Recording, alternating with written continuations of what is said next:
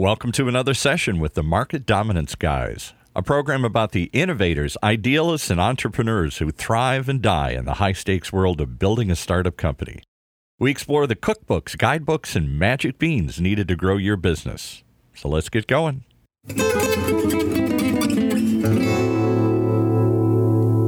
You're listening to the Market Dominance Guys with your hosts, Chris Beall of Connect and Sell and Corey Frank of Uncommon Pro.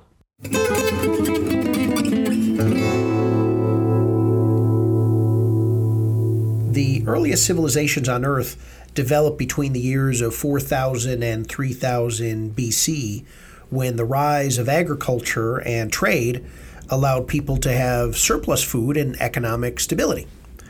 Many people no longer had to practice farming, which allowed for a diverse array of professions and interests to flourish in a relatively confined geographic area. Uh, the use of fire, the advent of the wheel, learning to domesticate animals, all these, plus a really cool thing called writing to record their progress, all became milestones as we climbed the civilization tree.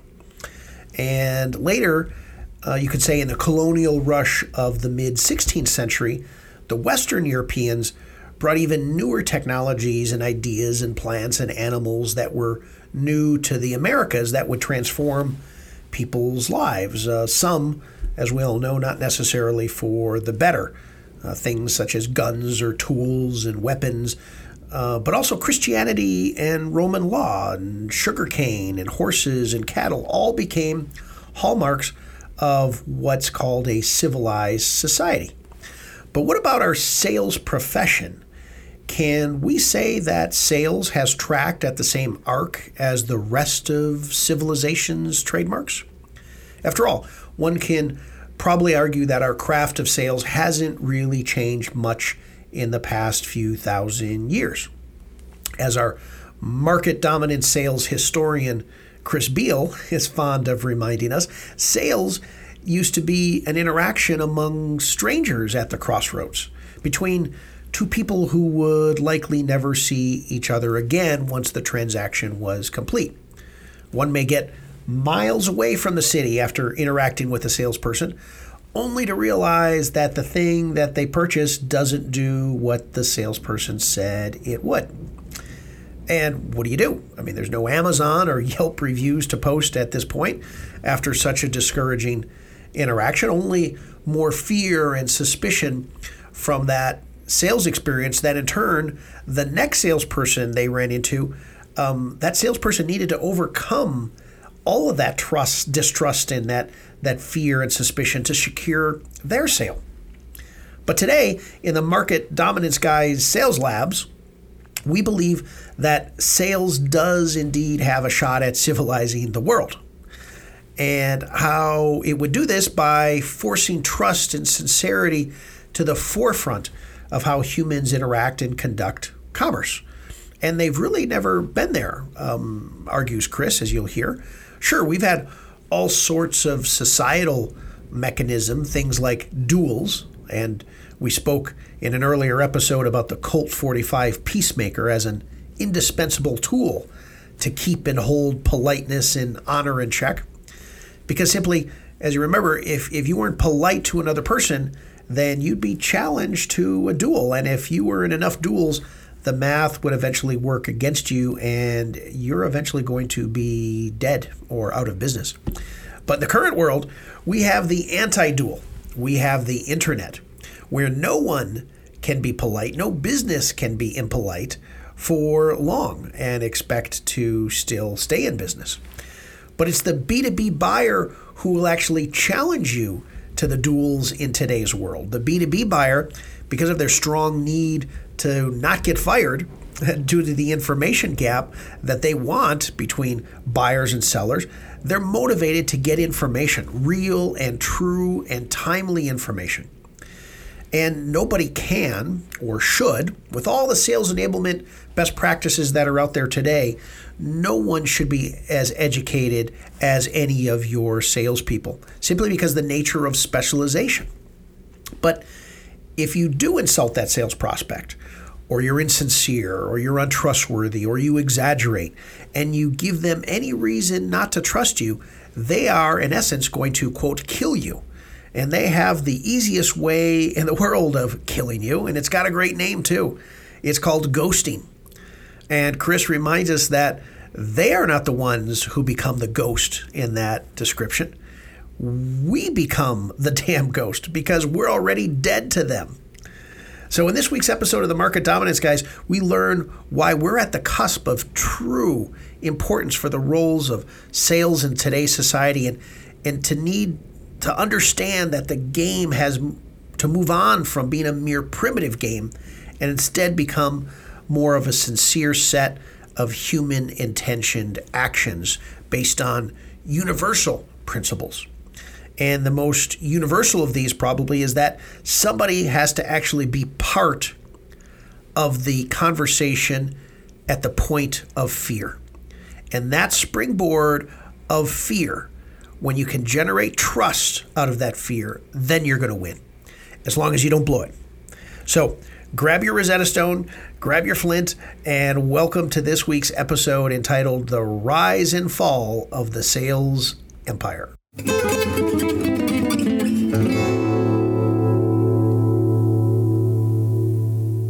So, as an SDR, if I have an SDR team, my average handling time, my average call time per call should be a minute and a half ish, maybe two minutes. If I have an SDR team that has more than a two minute average conversation, then I'm getting too deep in discovery. They're going too far down the funnel, and that's probably why my conversion rates are uh, are where they are. Yeah, so, and your show rates are probably too high.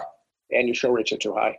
Yes what you're trying to do is you want to get enough curiosity in order to get some energy coming toward you. You don't, you don't want that energy to be high enough to always get over the hump. And the reason isn't that you don't want it there, is that the process of getting there overspends the trust that you got and therefore yields an unreliable result. That is, you end up cherry picking and leaving a good part of the market for your competitors. As soon yeah. as you walk away from a situation that where they should have, for their own good, attended the discovery call, and you don't give them the chance to make that choice themselves, you've done work for your competitor. You have actually introduced into that person's mind some new thinking about a problem, and now when your competitor shows up, they have an advantage. So if you want to work for your competitor, overqualify during cold calls Overqualified during cold calls, yes. Yeah. yeah. You're, you're spending money to work for your competitor at that point. You just don't know when they're going to harvest the result. Whereas if somebody doesn't attend your meeting, they're not going to attend the other guy's meeting either. It's fine. Let it ripen. They will ripen, and you'll get 60% of them over three years to attend your discovery calls. And then you own the market. It's not which 60%, but this is the other thing that's really funny. 40% will never attend your discovery calls. Great. That's just fine. That includes the ones you're talking to now. So the fact that you're talking to somebody, other than that you should do your best to get them sufficiently curious to commit. The commitment is when they go to their calendar. Commitment isn't is an action. The action is the jump over to actually attending the discovery call. So there's four steps we do in a cold call.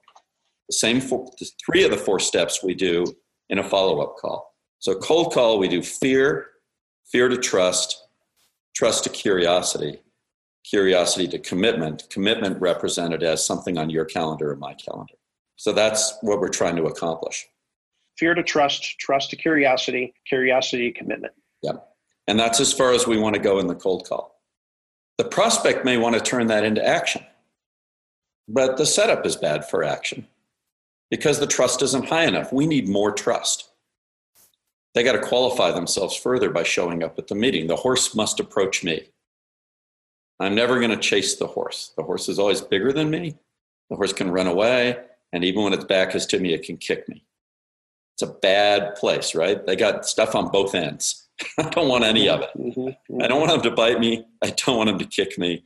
I don't want any of that. I want to live to fight another day because, by the way, I'm just like every other big animal. I have to be careful of myself. I have to make sure I stay in the fight. So I want to generate this this little sequence right on the cold call. On the follow up call, or the second, third, fourth, fifth, sixth, seventh, eighth conversation, I don't have to start anymore with the fear. There's no fear. I actually get to start with whatever trust I have in the bank account from before. Then I amplify that trust slightly by referring to the previous conversation. You're important. I remember when we spoke and what we talked about and what you said. A lot of you in there. We mm-hmm. includes you. We includes you again. And what you said is just you. I'm kind of a little more trustworthy. When you answer the phone, you were neutral. I remind you of the previous conversation, which I don't expect you to remember, but the reminding process tells you that I care about you. Yeah. Because I remembered. And a, a remembrance is a caring act. That's why we do memorial services. Even the dead prefer to be remembered. and this person's still alive. So then when we get into discovery, we're in a completely new world because there's enough trust that they came to us. If we're really smart in discovery, we don't actually start spending that trust right off the bat by asking interrogation style questions. We actually don't. First of all, we remind ourselves what are, what are the three things that this person is going to walk away with, even if it's only one of the three, that will be of value to them for the rest of their life, no matter if we ever do business together. Because that's what I sold them. I sold them a meeting where they're going to walk away with something of value, and it's not going to be a gift card. Somebody called me the other, the other day and said, What do you think, Chris, if we gave out, one of my customers, what if we gave out a gift card for attending the discovery meeting? It's like, well, I don't know. Um, did you marry your wife or do you just like pay her on a regular basis? Kind of, you know, it kind of depends on what kind of relationship you want. But if you're going into business with somebody because you're really going to help them over time, you're probably marrying them. If you want to have a prostitution relationship with somebody, start mm-hmm. with the gift card, but you better keep it up because if it takes a gift card to do one, it's going to take discounting mm-hmm. cards to do mm-hmm. the rest. So I'd be ready. Yeah. I'd, I'd, put that in my budget, right? Lotso gift cards yeah. going down this right, road. Right, right, But they trusted you enough to show up without a gift card. Well, what yeah. if it improved my show rate? You don't want an improved show rate from gift cards. Yeah, right. You want that little speed bump in the way. Now they showed up. The best way to open, and we could have a whole section on discovery. The best way to open a discovery call is with the per- first to remind yourself. The most important step in a discovery call is inside yourself. It's like when I did that run on Sunday morning from here to Reno. The most important thing wasn't making sure my feet were taped up and making sure I had water in my backpack and that I had enough bars to eat on the way and all that. The most important thing was the gut check, was to look inside myself and ask myself fairly seriously, is this an undertaking which has an unknown amount of effort, pain, and uncertainty, and maybe danger? 64 years old. I don't have a cardiologist. My friend Jim Haggard sent me a note that says, Does your cardiologist approve of you cavorting around doing this? Right. And I had to answer, My cardiologist, whoever he or she might turn out to be in the future, has not yet weighed in on this. Yes, right. So I have to be my own cardiologist, right? What, so, what if I was endangering myself? I'm endangering myself. What am I doing to the future of my kids? What am I doing to Helen, who really kind of thinks it'd great to live the rest of our mutual lives together in some long kind of way. So I had to do the gut check. That's what I do before every discovery call. I don't go mm-hmm. research this person, I don't research their company. I check inside myself. I put in the sincerity dipstick. I want to know do I sincerely believe that the odds are good that whoever it is I'm meeting with is going to learn something in the economic realm, in the emotional realm, and in the strategic realm, even just one of those three sufficient that it'll be worth their 15 minutes, even if we never do business together. That's the key. That's the product. So, as an SDR, I need to know I'm selling that product and what those three things are. Those are the three features of the product. I don't have to say them, Eh, but I have to know them. I have to believe yeah. them. And how often does anybody ever teach their SDRs the three things somebody's most likely to walk away from a discovery meeting with that will benefit from them for the rest of their life and have nothing to do with buying our product. You're talking about the economic and emotional and strategic realms. Yeah, something you might learn, yeah. right? Yeah. Does anybody yeah. even think about teaching their SDRs the importance of believing that the meeting itself that they're selling has value independent of the product? Or is the meeting a stepping stone on the way to selling them a deal? In which case, we know who it's for. It's not for them, it's for us. And as soon as we start selling for us, not for them, we're toast. That's a mistake Jesus wouldn't have made. that's right. Right? That's right. I mean, uh, that's, that's, that's an error. That's an error of kind that is co- commonly made. And it's made due to the ancient tradition of selling, which is sales was an interaction among strangers at the crossroads. You would never see each other again. So almost Ah. all sales in the ancient world were done where two roads came together. And therefore, there was enough concentration of traffic that it was worth setting up your stall. And the salesperson always feigned sincerity. And haggling became the order of the day. And all it was was how desperate's your need? You know, what am I willing to part with this for? I know my inventory and my ability to replenish it. You don't know how much you're going to need. We're going to exploit the information asymmetry and send you on your way, and you're going to find out how bad the product was I sold you later, three days camel ride out. Sales as a profession was built at the crossroads. There's no crossroads anymore. We don't say goodbye after the sale. The sale is the beginning, that's to say hello. So sales has, exactly the opposite meaning now that it used to, but we, we hold the old traditions. Actually, if you think about Sandler, Sandler was a breakthrough approach that said, and, and remember, it came about from door to door. Right? Yeah. So you might see the person again. It's like, what if we did door to door in a way that allowed us to sell to the same person again? Yeah, that was yeah. actually that was the Sandler breakthrough. Yeah, I, I love Sandler. I think from I think the school of sales, like for this is a course, what you're talking about, and again, the sales theory, this unified field theory of sales, is a new generation of how to sell with that I can't hide from you anymore. I'm on LinkedIn. Right. And if I even if I go from Cisco to Avaya and I try to call you again, I can pull up, wait a minute, this motherfucker, he tried to screw me at Cisco. Exactly. and now he's over here and oh i see hey chris i see that you're connected with john Mueller over here. Hey listen he called me again. Oh i remember that guy.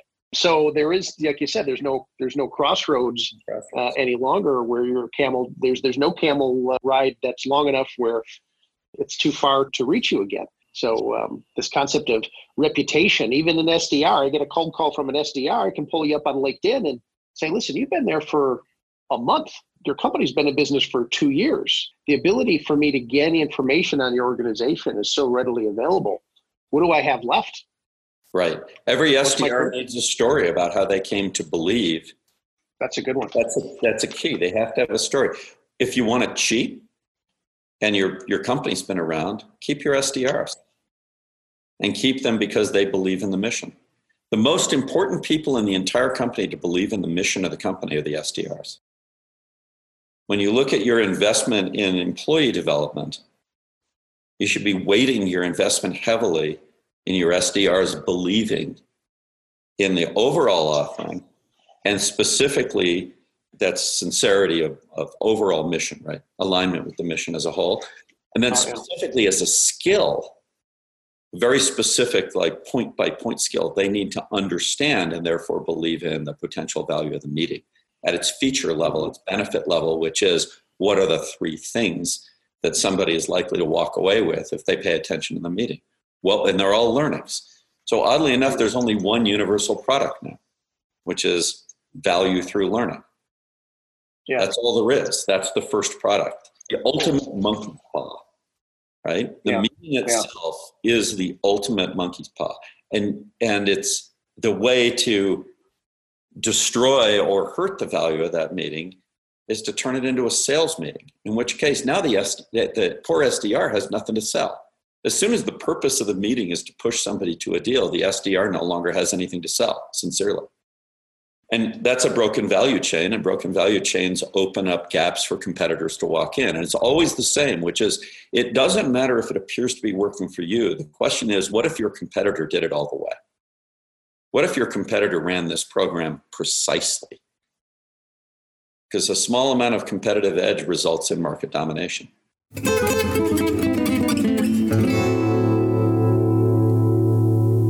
Connect and Sell. Welcome to the end of dialing as you know it. Connect and Sell allows your sales reps to talk to more decision makers in 90 minutes than they would in a week or more of conventional dialing.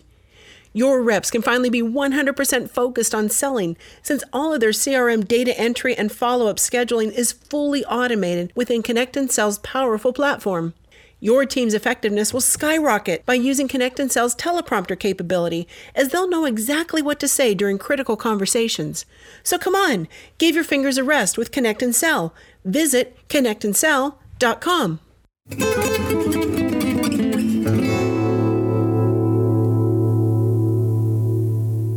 You're listening to the Market Dominance Guys with your hosts, Chris Beall of Connect and Sell and Corey Frank of Uncommon Pro. Because the, the basic theory of market domination is, you know, this is the New England Patriots approach to business, right? Why are they such a difficult team to deal with? Because they always play a long game. They play a long game. It's a multi-season long game, and within the season, it's a long game. And then this game itself is going to be played as a long game. They just play a long game in which small advantages accumulate over the game in order to result in high probabilities of outcomes, especially season level outcomes and dynasty yeah. level outcomes. Mm. Folks who do that dominate markets. It's pretty simple, really. Accumulate small advantages and build on them as a strategy because every advantage gives you a new place from which you can accumulate more advantage. it's not exactly hard to understand. It's very mm-hmm. rare that you're Genghis Khan and you're the only guy with a bunch of people on horses and everybody else. that doesn't Not today. That's that doesn't much anymore. You're right. It doesn't. It's hard to be Genghis Khan now. So at some point, you know, when we bring all this together and bring it all down to the big why, the big why is market dominance, without which we don't have survival. That's what's so interesting. Our alternatives are attenuated and being attenuated more, which is M&A. We just don't mm-hmm. get to mm-hmm. play that game anymore like we used to. I just talked to somebody, see, a company that sells to manufacturers. It's called uh, Strategic Pricing, SPA. And what they sell to manufacturers is fascinating. They sell the benefits of raising your costs. And so, if you're facing, especially an upcoming potential recession, you can increase your costs in a world where everybody is cost plus, and right. you will sell effectively then your margins will go up. The math works in the restaurant business. You see this all the time is that two schools of thought. My business is going down. It's Arizona. It's the summer.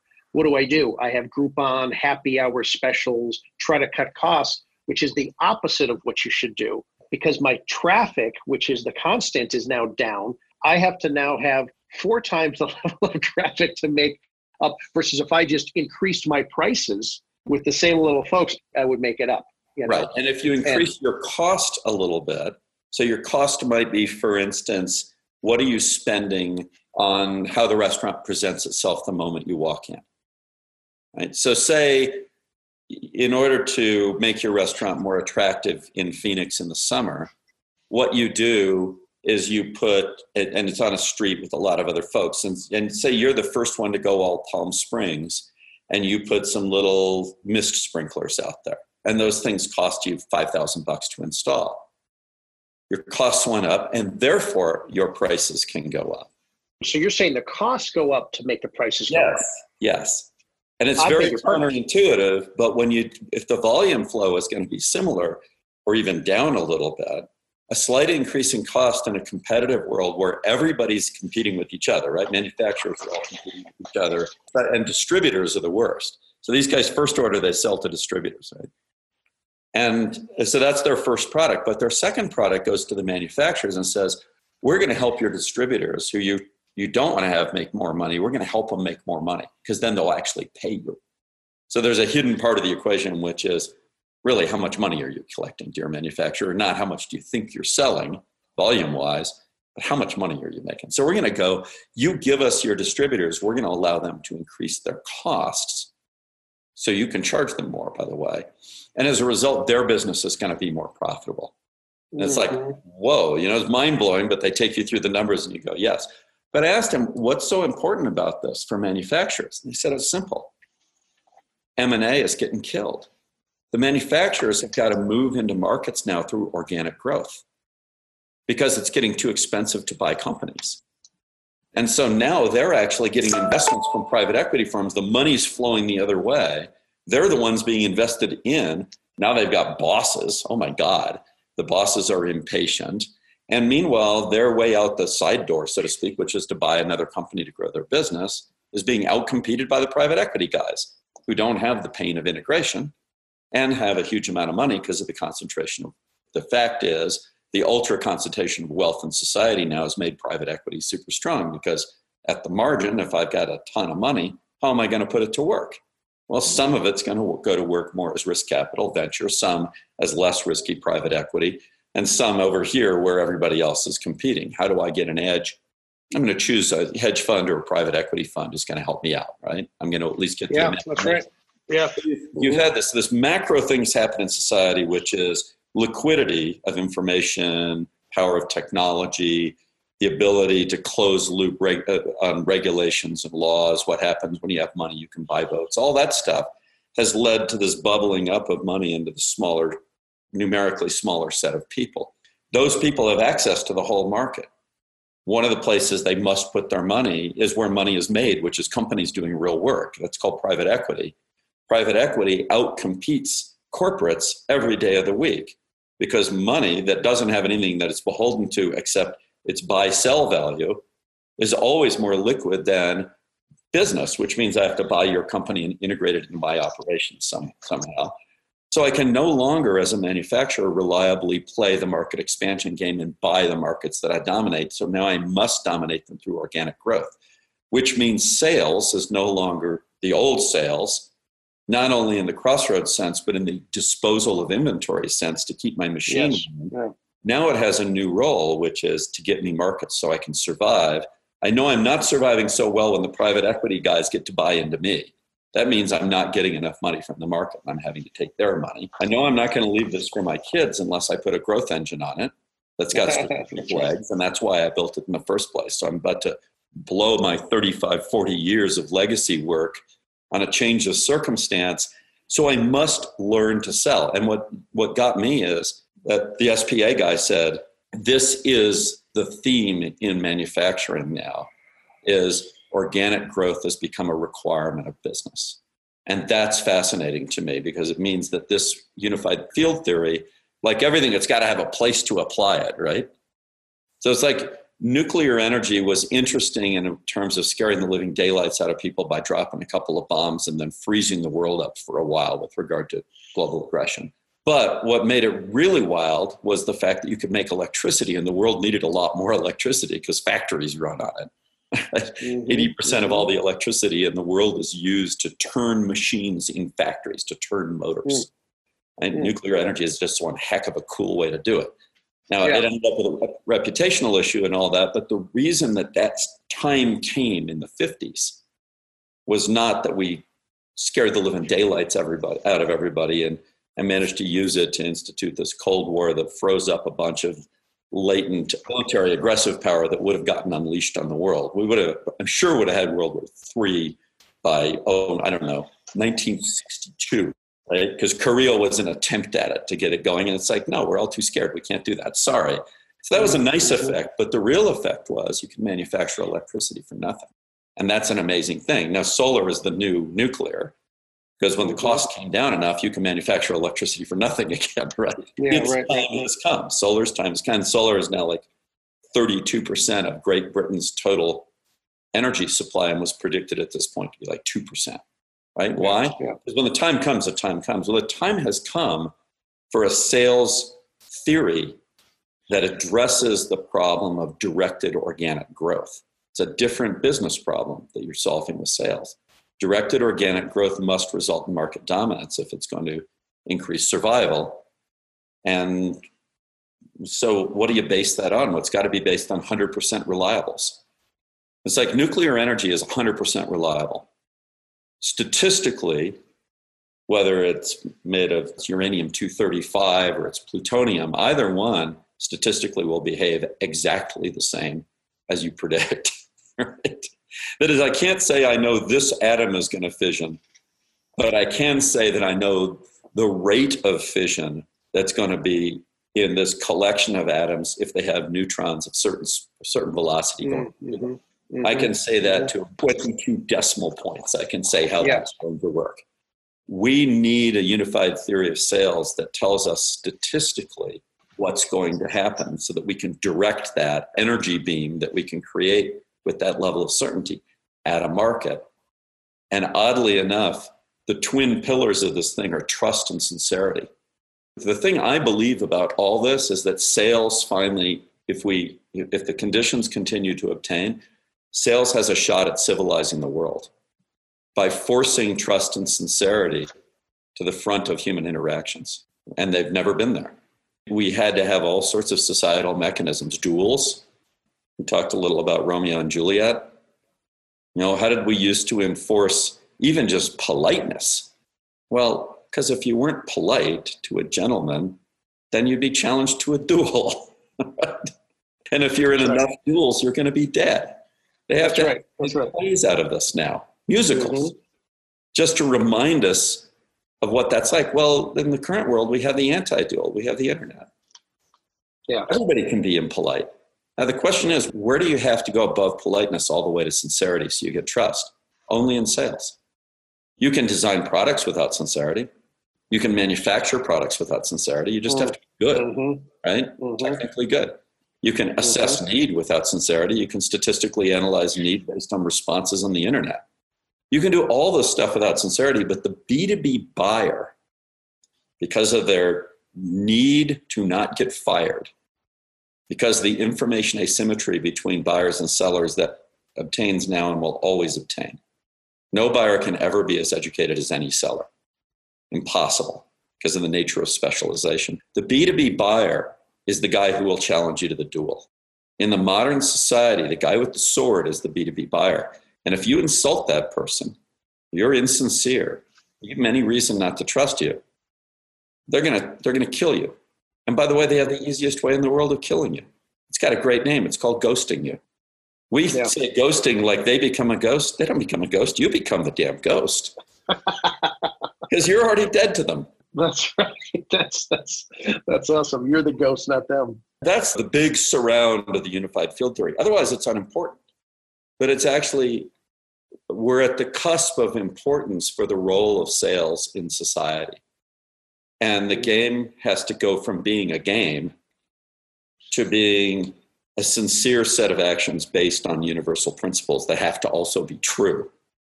And the most universal of them is somebody is going to actually be able to start at fear. If you can make trust out of fear, you win as long as you don't blow it. But you have to do it sincerely. And the rest of this is nothing more than how to make a nuclear reactor.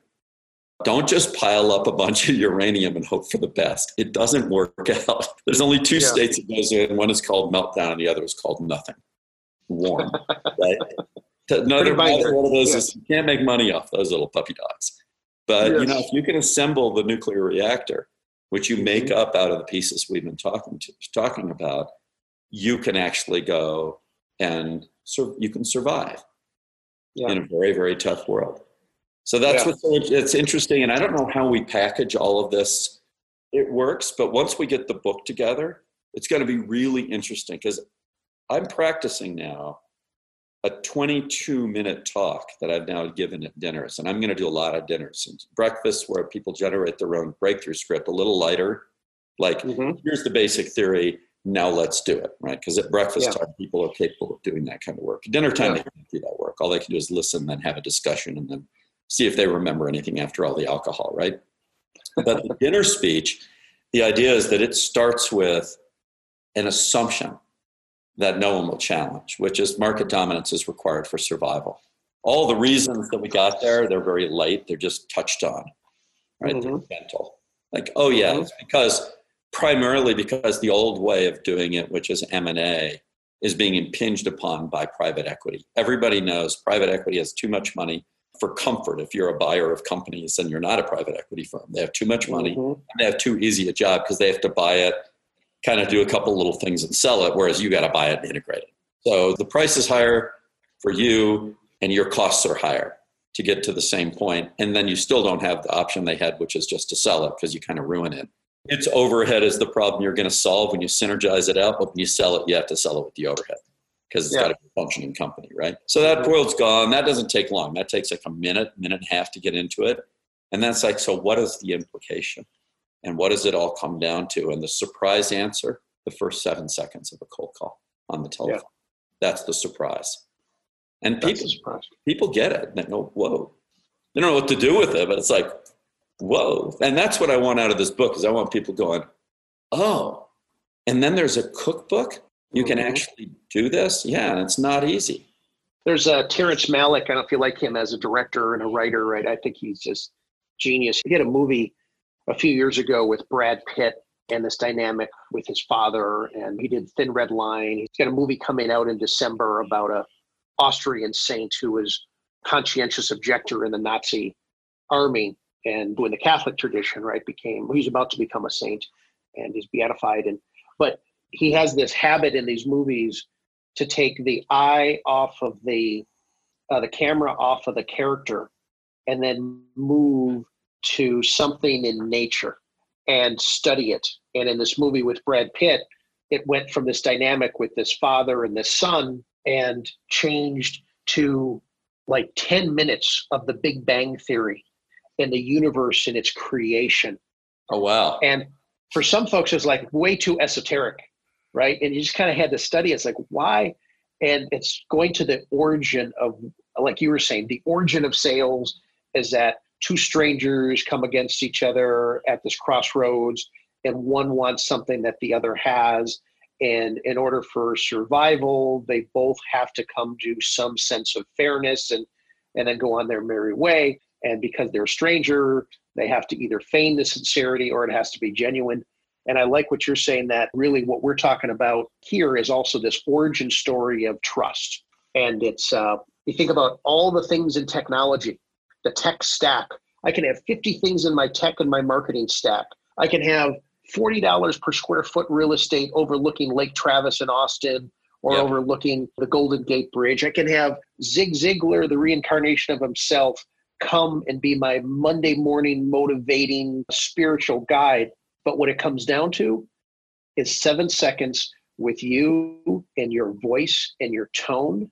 It's so human, it's so counterintuitive at that point that the very definition of your ability to dominate your market in 2019 comes down to the very same thing that it came down to in 2019 BC. Exactly. In the village, but not at the crossroads. That's what's so interesting. At the crossroads, we fake it. In the village, we can't because there's nowhere to go. We're all in the village now. There's nowhere to go. We're all in. We're stuck yeah. in the village.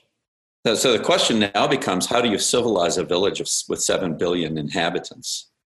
What is the repeatable requirement, the repeatable benefit, the repeatable principle to be applied that could civilize a world where that is essentially a village with 7 billion inhabitants? And I believe the answer, oddly enough, is not B2C. B2C sales doesn't do it. It's too transactional, it's too cold. The irony is when I buy products for myself, I'm not risking very much. You have to have risk on the table to have tension. And the fundamental risk that will remain in society for a long time is the risk to the individual decision maker buyer in business to business. And that risk ain't going anywhere. And it sets up the entire thing. The whole thing is set up from that. And from there, you can actually, the rest of it, you can reason your way to with no experience about anything except for knowing one thing for this particular solution, which is human beings are afraid of human beings they can't see that they don't know. That's pretty obvious, but people tend not to think of that as important, but it turns out to be what's important. Today's show is also brought to you by UncommonPro.com. Selling a big idea to a skeptical customer or investor is one of the hardest jobs in business. So, when it's really time to go big, you need an uncommon methodology to convince others that your ideas will truly change their world. Through a modern and innovative sales and scripting toolset, we offer a guiding hand to ambitious leaders in their quest to reach market dominance. It's time to get uncommon with uncommonpro.com. Never miss an episode. Go to any of your favorite podcast venues and search for Market Dominance Guys or go to marketdominanceguys.com and subscribe.